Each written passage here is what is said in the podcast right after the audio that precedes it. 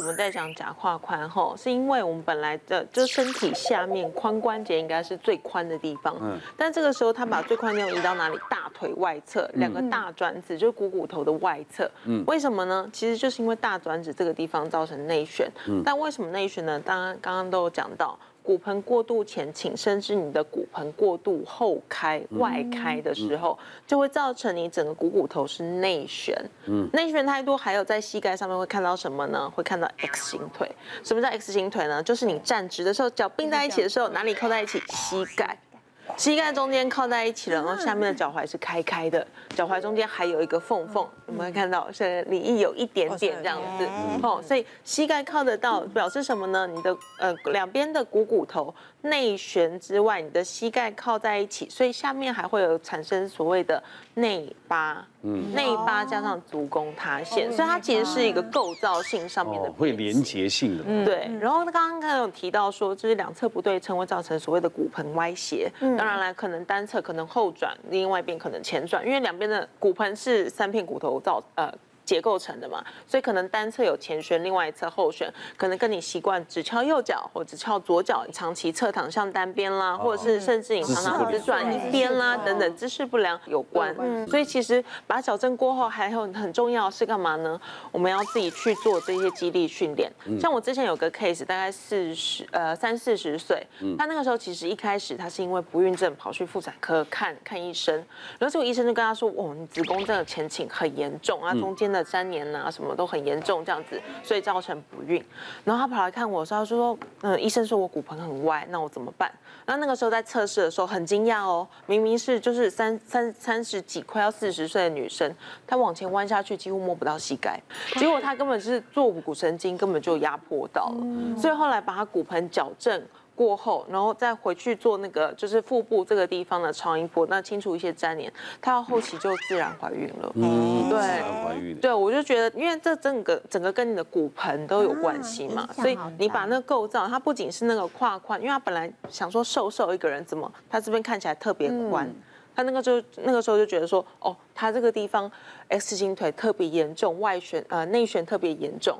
所以这个时候矫正回来之后，他整个那个姿势都会变得很好。嗯，其实还有个方法可以现场做检测。嗯，我们可以检测看看是不是你的骨盆有歪斜。吴老师现在要检查他有没有对骨盆有没有歪斜跟外开。当然，我们一开始我们有经验的话，我们会直接去看骨盆。那我这边看到他右侧可能外开，但是怎么去检测去证实这件事情呢？我们会把它脚做一个弯起来，翘到另外一只脚上。这个时候，如果正常的活动度，我们的膝盖往外放松的时候，是可以比较平贴的。嗯，像他的左脚这边就比较平。那当然角度可以再下去一点点，所以你左边有轻微的有一些卡住。哦，那来看右脚哦，因为你来，我们往下倒。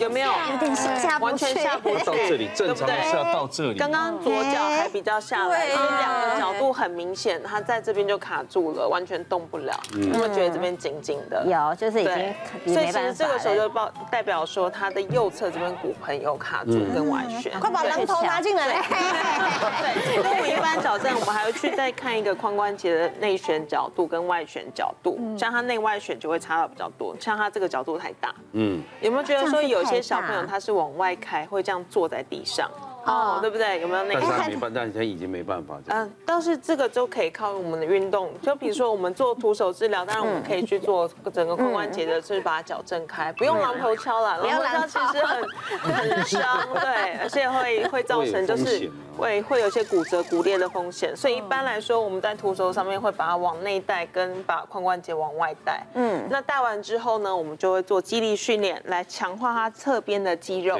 让它整个可以稳定。所以这个运动呢，我们这边教大家。所以我们怎么去强化？因为我们今天的髋关节这个地方是内旋，嗯，好，假设我内旋多的话，我们要去让它增加外旋的角度。那外旋我们正面看是这样，做外旋，这个动作是髋外旋。所以我们怎么去让它强化呢？我们可以挂一个沙包在脚踝上，或者是我们可以直接利用身体的重量。做一个侧外开的动作，所以很像小狗撒尿哦。好紧，有没有觉得外侧很紧？啊、对，我们所谓的假外宽的地方，这个地方肌肉有没有？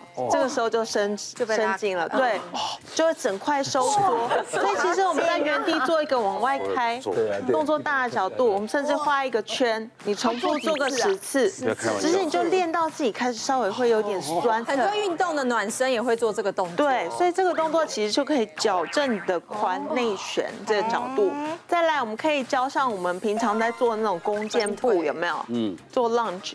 哦，那我们在后面的这只脚，我们再往前抬的时候，做一个往内拉。各位观众，胡老胡老师是一月就要生产啊。对，所以这个这种对于产前也很有帮助，可以加强整个骨盆底肌。所以往后做一个弓箭步，嗯，往前做一个踢毽子向内的动作，有没有觉得整个髋关节转开，大腿内侧变得很紧？很酸，对，其实很酸，很有效果。所以你其实在家里原地就可以做这个动作。所以往内往上拉，有没有？很有感觉？有啊。对。那女生如果女生如果做这个动作呢？这些什么啦？其实这个好像日本人很爱说，有些人是说我们既然过度内旋，有人是因为内旋，他们长期习惯内八或内夹，或这样坐着会需要去拉内侧的肌肉。但其实不用到那样跪趴下去了，简单的直接往前，慢慢去摸地板。下个月要生了。对，我们其实慢慢去让自己大腿内侧肌肉伸展开就没有问题了。所以碰不到很正常，因为你内旋太多了。对，所以就变成说你要慢慢慢慢的去伸展。那其实每个动作就是停住十秒，重复十次。瓜哥可以到哪？瓜哥可以到哪？一起来。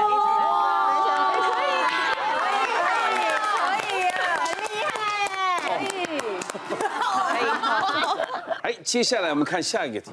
七百万人都有的发量稀疏困扰。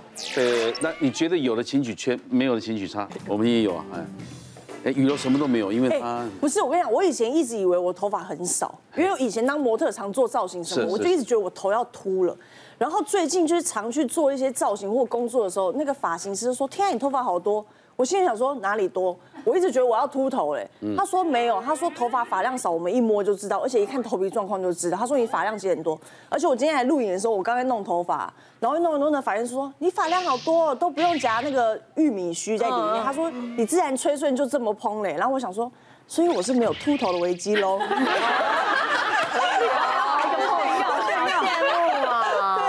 那两个人什么都有毛病。也没有，我我就跟雨柔刚好相反，我刚刚跟也是跟赵晶说，我说我就是直长发这样她，然后她就说，可是你头发很扁很少哎，你要夹玉米须，她在里面帮我夹超多玉米须的，真的假的？我也是夹超多玉米须的，真的吗？嗯，对，因为我头发又很细啊，对，然后其实我本来头发就不是很多的人，然后因为女生本来就很容易掉头发，尤其是长头发，所以我之前都觉得还好，就是洗头会掉很多，我都觉得还好。是有一次我去剪头发的时候，我的造型师跟我说。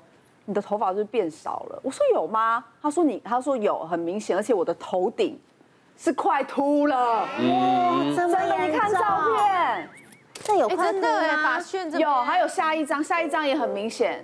你看，哦，这张好明显。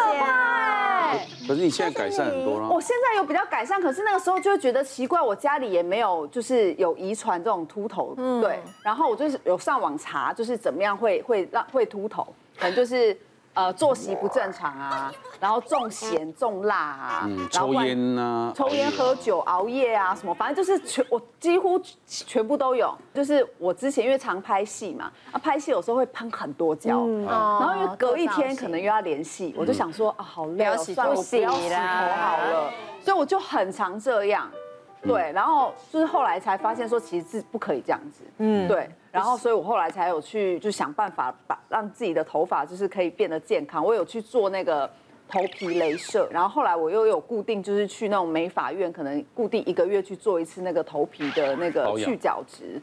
对，因为我后来真的觉得你脸漂亮没有用，你头发你变得秃头真的是很丑。真的，在台湾卖两种药，如果可以就会发财，就呃三种啊，减肥、壮阳跟生发。对，哦，真的，真的，真的。其实大家可以看一下，就是其实大家很多不管男生或女生，很多传统大家都觉得只有男生才会有，就是落发、雄性秃的问题。其实现在很多女生不只是产后啊，或是因为生活压力大、作息不正常，其实很多都有就是头发比较少、比较稀疏的问题。那首先我们要先认识到头发它是呃毛囊长出来的，所以毛囊是我们在我们头皮里面的一个有。是活活性的，它有它的就是生长期。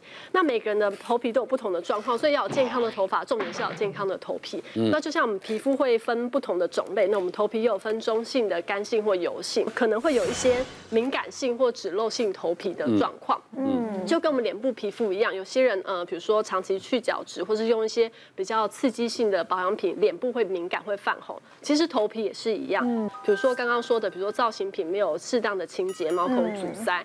那它毛囊就没有办法呼吸，或长出来的头发或变细，那这些久了就可能会有落发或是发质会改变的状况。嗯，对。可是艺人最困扰了，每天都要上一些。对，但是我觉得还是要先了解一下自己的状况，所以我们其实常常染啊，常常喷这些。对，对啊。我每次做造型，他只要拿出一一瓶不明物体，准备要喷的时候，我就说这什么什么？刻章。还有 通通粉什么什么称法跟什么定型液，我就说不要，我不要喷。